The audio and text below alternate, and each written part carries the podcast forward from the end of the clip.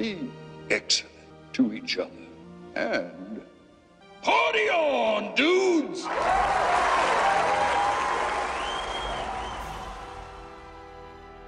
Hello, CJSR listeners. Welcome to Moving Radio. My name is Lindsay Campbell, and I'm your host today. I'm a regular contributor, and I've been contributing to Moving Radio for about a year now. This month, for the month of May 2020, I'm going to take over this entire episode. I'm recording right now from my home not too far from the studios at CJSR, but I'm not actually at the studio because of COVID. So, Today on Moving Radio, I wanted to talk a little bit about the impact of the coronavirus on film festivals. This is a big, big issue. In April, I was supposed to go to Belfast to visit my best friend. I was going to go with my mom, and we were going to attend the 20th annual Belfast Film Festival.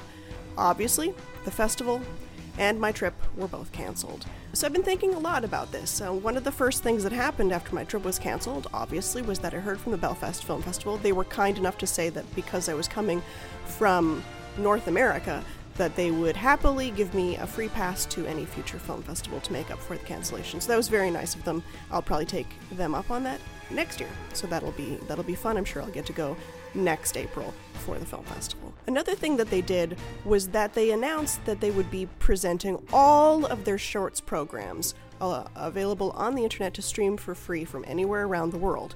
So it took place over two separate days. They did first a 24 hour access and then they decided to add another 24 hours. So you had uh, two days to, to look at all of the Belfast short films from the film festival. These were fantastic. I was able to watch all of them. This included five shorts programs as well as a program of the competition winners. All of them were fantastic. They were all Irish films. They were fantastic. I'm a big, big fan of Irish cinema, so as much as I'm very sad that I had to miss the film festival, it's okay because I'm not the only one that missed it. We all missed it. Moving forward, it'll be interesting to consider how the virus impacts the film industry including film festivals. There have been a lot of delays and cancellations in regards to film festivals. Both South by Southwest and Cannes had to be canceled. Um, I think they're still saying that Cannes has been delayed, but it's been canceled. It's not happening this year as far as we know. And South by Southwest was the first one to get canceled, and that was a huge blow to many of my friends who work on the film festival circuit, as well as many of my friends who are filmmakers. Some of them indeed had stuff in the program for South by Southwest this year. It's all canceled now, so that's kind of sad. How do we get to engage with new cinema when we can't go to the cinema?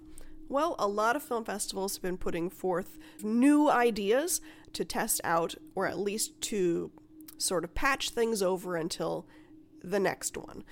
For instance, South by Southwest, they have collaborated with MailChimp and they are providing their entire, com- like their complete shorts program. This includes the documentary shorts, the narrative shorts, made in Texas shorts, high school shorts. They're all on there for free to watch. I highly recommend it. South by Southwest is also going to do a 10 day virtual film festival in May. Unfortunately, it is only available on Prime in the United States. So that kind of sucks. But if you're in the States or if you know how to circumvent your way around Prime and you can access American Prime, you could check out the 10 day virtual film festival that they're presenting. At least they're presenting it. You know, yes, we miss out here in Canada, but it's nice to know that they're trying to at least engage with the audience that is out there, disappointed they can't physically go to the film festival, and they're also giving that exposure to the filmmakers and the um, production companies, the distribution, everything that's involved with that. Here in Edmonton, Northwest Festival, our documentary film festival that comes around every May, has also been canceled. What they've done this year is they're going online. From May 8th to May 15th, all films are made available to stream Going forward, bigger film festivals such as Cannes are collaborating with other film festivals to present a free online film festival from May 29th to June 7th. That's called We Are One. The We Are One online film festival is a 10 day digital film festival coming up at the end of May that includes 10 partners collaborating to provide free streaming to cinema fans around the world. This is programming from 20 top tier film festivals, including Cannes, Toronto, Sundance, Berlin, Tribeca, and Venice. Speaking of Venice, it sounds like Venice and uh, Telluride are both proceeding, and it also sounds like the Toronto International Film Festival is proceeding as planned. Those are a little bit later in the summer, the end of August, beginning of September. We'll see what happens, I guess. As far as the We Are One online film festival, this programming is a selection of feature films, shorts, documentaries, as well as music, comedy, and panel discussions. The only thing that they're asking for is that they're asking that viewers make small donations to uh, COVID 19 relief, which YouTube and Tribeca said will benefit the World Health Organization and local organizations in regions globally. There's some other virtual film festivals going on coming up right away at the end of May. Out of Telluride, we've got the Mountain Film Festival. Those are more like outdoor shorts, mountain climbing, outdoor sports, as well as environmental stuff, a lot of stuff about climate change. So if you are interested in that, I'm I, I haven't checked if it's geo locked or not, but for $75 you can access the entire Mountain Film Film Festival program. However, moving forward, virtual film festivals do not solve a whole host of problems.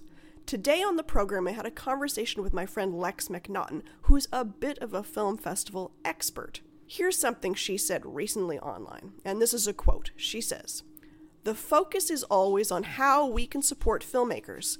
The problem with that is that's always the conversation. Film festival staff are constantly asked to work under minimum wage, without HR, without breaks, etc., and they do it all in the name of passion. But that only works when everyone is in a healthy space. To see them not included in most of the conversations now, while typical, is upsetting at this moment because they are some of the most vulnerable.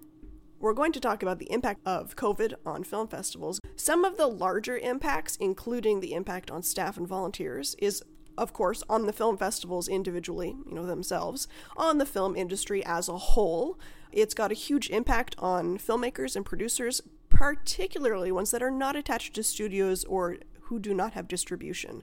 Speaking of distribution, it's affecting distribution companies and sales. This can affect a lot of smaller Canadian distribution companies, so that's not very good. It also affects, obviously, film criticism, the critics, the media, the marketing, as well as, of course, the talent.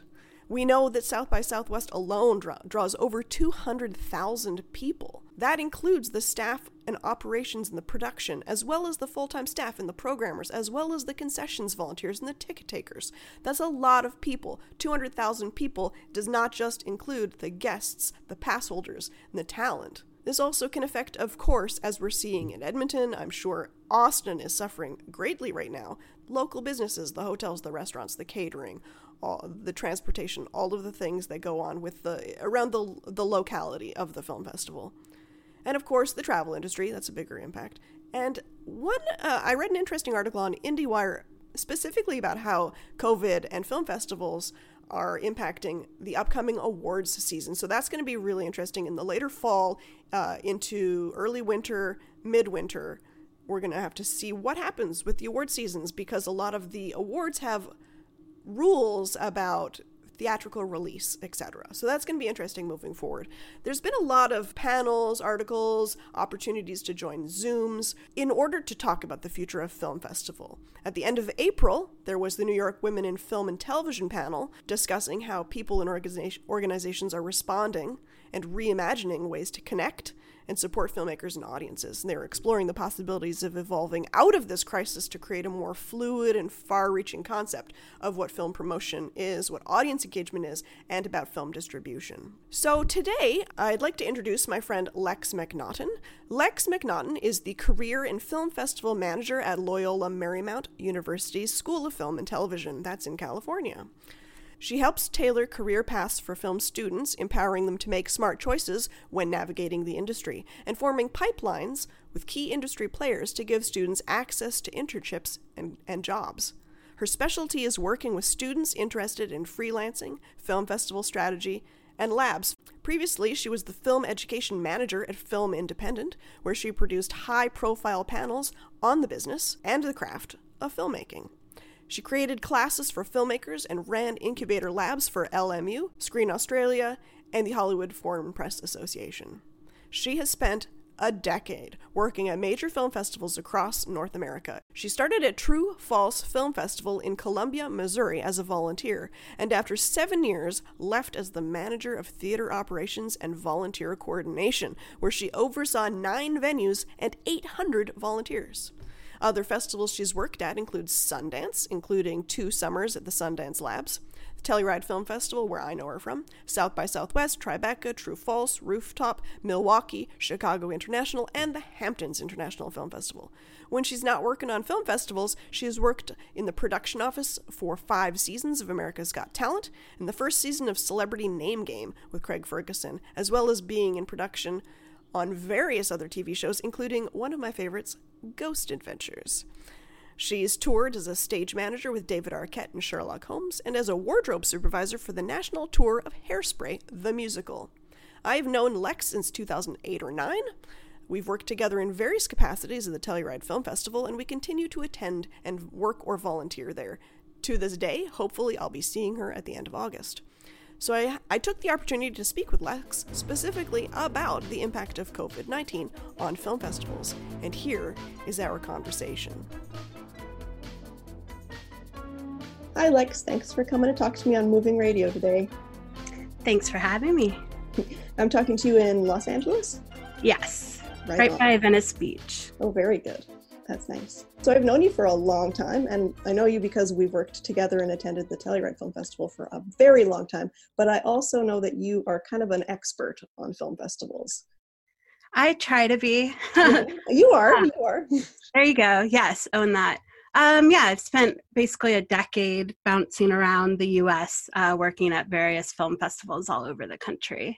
Mm-hmm. And you also used to work for Film Independent?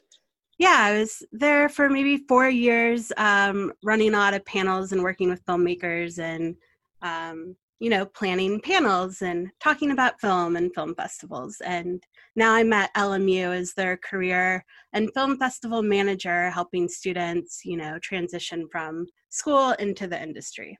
Sweet.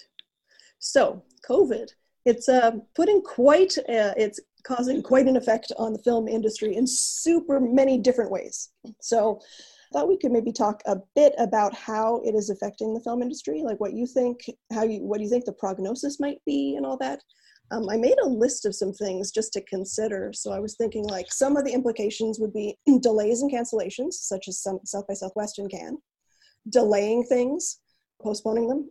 Also, a lot of the film festivals are trying to find new ways of, of giving their content out. Like I know South by Southwest is doing all their short films online free through MailChimp, which is pretty cool and Mountain Film in Telluride is uh, going online this year. But yeah. I think that the I think that part of the conversation is being missed about the larger impact, including the festival staff, you know, the people who run the film festivals. So, like I know in total, South by Southwest draws about 200,000 people, but a lot of those people are staff and volunteers. Telluride has a much smaller draw, but again, over 700 staff and volunteers. What do you, what do you think? There's like a there's a bigger picture like there's the festivals themselves there's the staff and the volunteers there's the industry the patrons the guests the pass holders the industry itself the awards season the critics the media the marketing the whole the travel industry the local businesses yeah. it's kind of a big a big issue. What what do you think? What's going on? Can you enlighten well, us? It just sounds even just hearing you say it out loud and talk about the staff is just so unusual right? Because yep.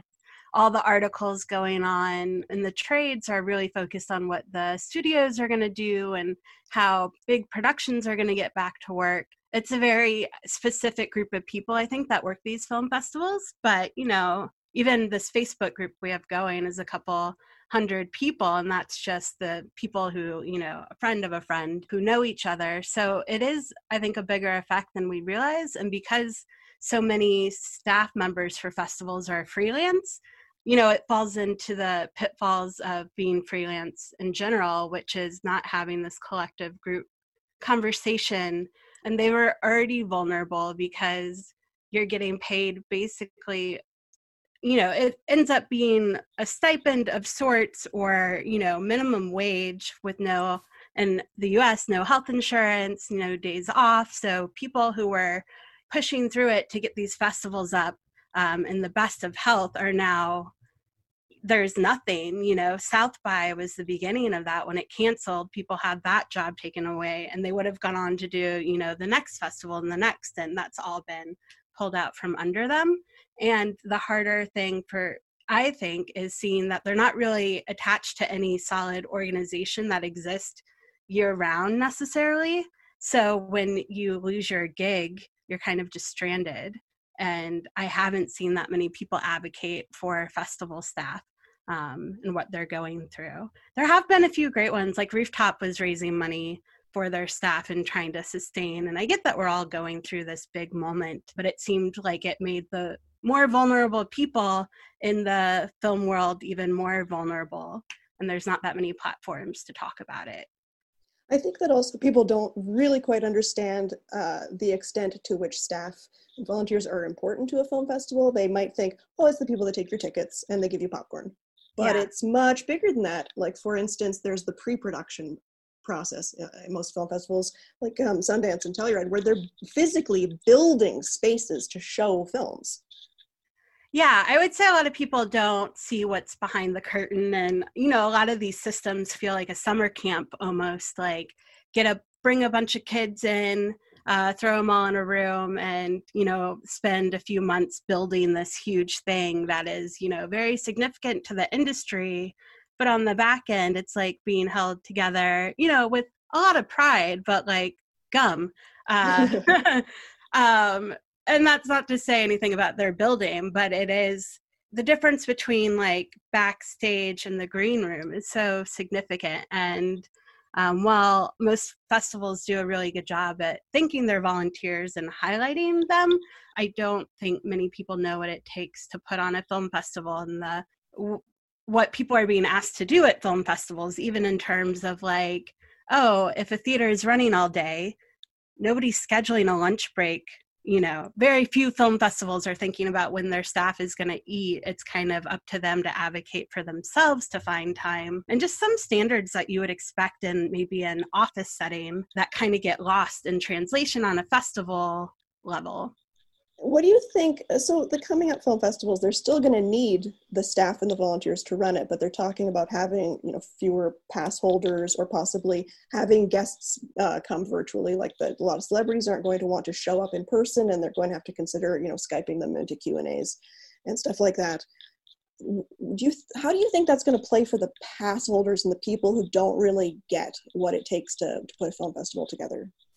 You know, I feel like I've just entered into conversations about what festivals will have to look like, whether they like add more days so people can be spaced out more um, in terms of how many times eyes get a chance to see things on screens. I the Skype thing, smaller festivals have been doing that already, and so I feel like that's not too uh, big of a bridge to build in terms of whether or not people show up. I, you know, I think we're still navigating that. I heard a studio person say that all festivals will be virtual from now on. And I'm just like, that's not the nature of people. Like, people want to be around each other and experience stories together. And, you know, we've seen in the States, people are eager to go back to the movie theaters. Obviously, uh, we want to do that when it's safe.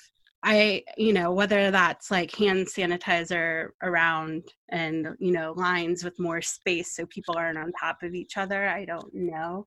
But I haven't given up on the fact that I think people want to congregate and sit around the fire and hear stories. And that'll happen one way or another, but it might take some time to get there.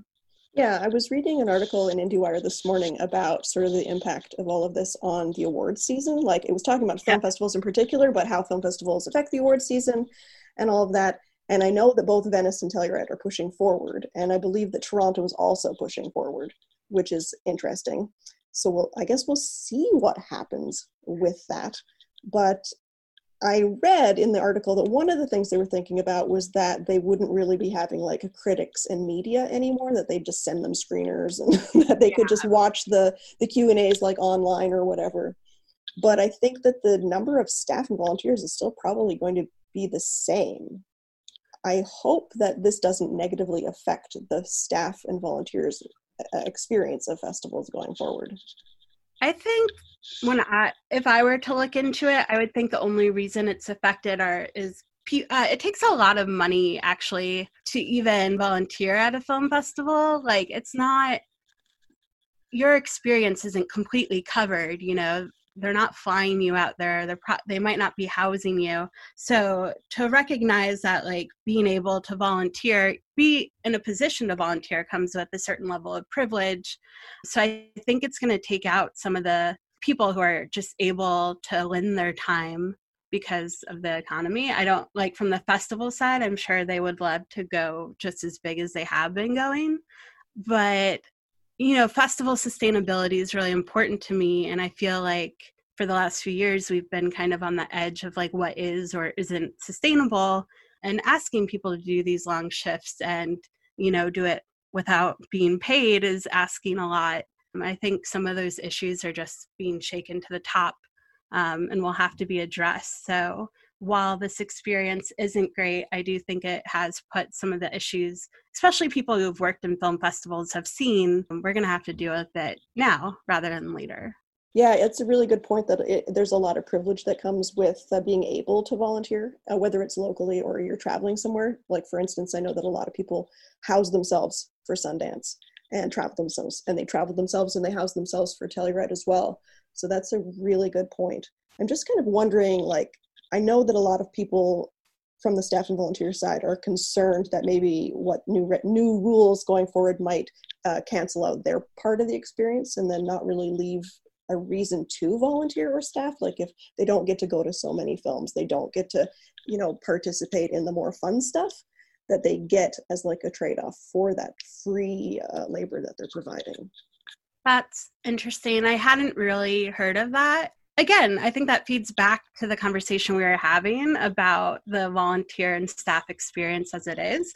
Oh, you know, recently, I'd say in the last few years, people have commented about the perks of film festivals and what that looks like over the last few years. And I think now when we're producing festivals, we have to take in that account. Like, um, I know when I was managing volunteers for True False, it was very important to me that the volunteer experience was amazing and they were getting to do what they wanted to do because people t- people's time is valuable and we shouldn't just um, they're not there just to work they're there to experience the festival. So we can't really from my point of view you can't cut into that experience um, because that, that's the trade-off. You're not paying them which is a whole other thing so hopefully they do protect that experience. And i do think it's in film festivals nature to appear big to you know over the top cater to celebrities. But i do think it would be great if we can kind of take some of that posturing away um, and so that it's more sustainable so the lifts are more are easier for staff to do and we're not trying to you know burden staff that it is being done in a sustainable way where everybody's getting the experience that they want to have. So, do you think that there at the end of this is there's a good prognosis for film festivals? Like, I know there's a lot of challenges going forward, and it's kind of uncertain. But do you feel like it's going to come back? Because I think I, I agree with you. Like, people do want that ex- communal experience of storytelling, and also, you know, they like the "I saw it first kind of effect of film festivals, and I saw so and so in the line at Starbucks and all that as well even in talking about those festivals that are you know going ahead right now i think they have to keep going until they can't and that's where we are right now but i do think there's enough of us. Film festivals to me were never like the most logical thing to do. They take a lot of work and a lot of money and a lot of time but i think the people who do them there's a community based around it and there's an enjoyment and where there's a will there's a way. But i do think it changes will come from this maybe that's you know better accessibility because now we're having to have a conversation about what it means to share links. And so film critics that couldn't access a film because it's in whatever theater can now people are going to have to be more comfortable with how they're sharing that information. And i do think there's some good that can come from these conversations that we're having. On the whole do you feel like we're still going to have film festivals right? That's still going to happen right yeah, I mean, I think so. From the festivals I've worked at, they would never do anything until it is, you know, free and queer and everybody's safe. That may take us some time. I don't know. It depends on the hour for me and what news I've read on how I interpret, you know, the science of the situation we're going through. But in terms of people wanting to make it happen, uh, film festivals were never easy. So the people behind them are going to make it happen. I hope that going forward, like not too many more things are can- canceled for 2020, but they probably will be. Um, yeah. I know that the article I read this morning in IndieWire was, of course, about the Oscars in 2021 and how they cannot be canceled because it is too important in too many different respects and it affects too many things, including, you know, the business of, of how movies get put out and all of that. But I think on the whole, I think it's going to be okay. I feel like it's going to be okay. Things have already been changing for quite a some, some time now with online streaming like Netflix and, and uh, Amazon. Yeah. And I think it's going to be okay. I feel like we want it to be okay. I really want so it to be I okay. think it's going to be okay. You know, and I don't feel like we have a solution yet to what the alternative would be because even as you're seeing with South by, like certain films, like the shorts, they're they're calling cards. People can play that wherever, and it's exposure, and it's good that they get out there. But some of these features, you know, they didn't just sign over to Amazon because they understand, you know, people did that for a variety of reasons, but I don't think just signing in to a streaming service, signing up with them and giving handing over your film is necessarily the answer. And I don't think virtual film festivals are really the answer yet. We haven't seen it play out in a way that is equal to what would happen at a film festival for filmmakers when they start gaining that attention and exposure and people are talking about them. Yeah, I think that film festivals are, are vital to the industry and to everybody who is a filmmaker and involved in that community. Definitely, it's a it's a big picture. It's a very big picture, and it's kind of scary. It is. You know, I saw Effie Brown was on a panel like last week, and she seemed her tone was exciting to me because she was like, "We're an indie. I'm an indie producer. Like this is what I do." you put obstacles in my way and I figure out how we work around it. And I'm used to doing it for little money and, you know, under supported and you make it happen. So when it comes to independent film, I feel like those are the people who have the skills to figure the situation out and move past it. I couldn't agree more.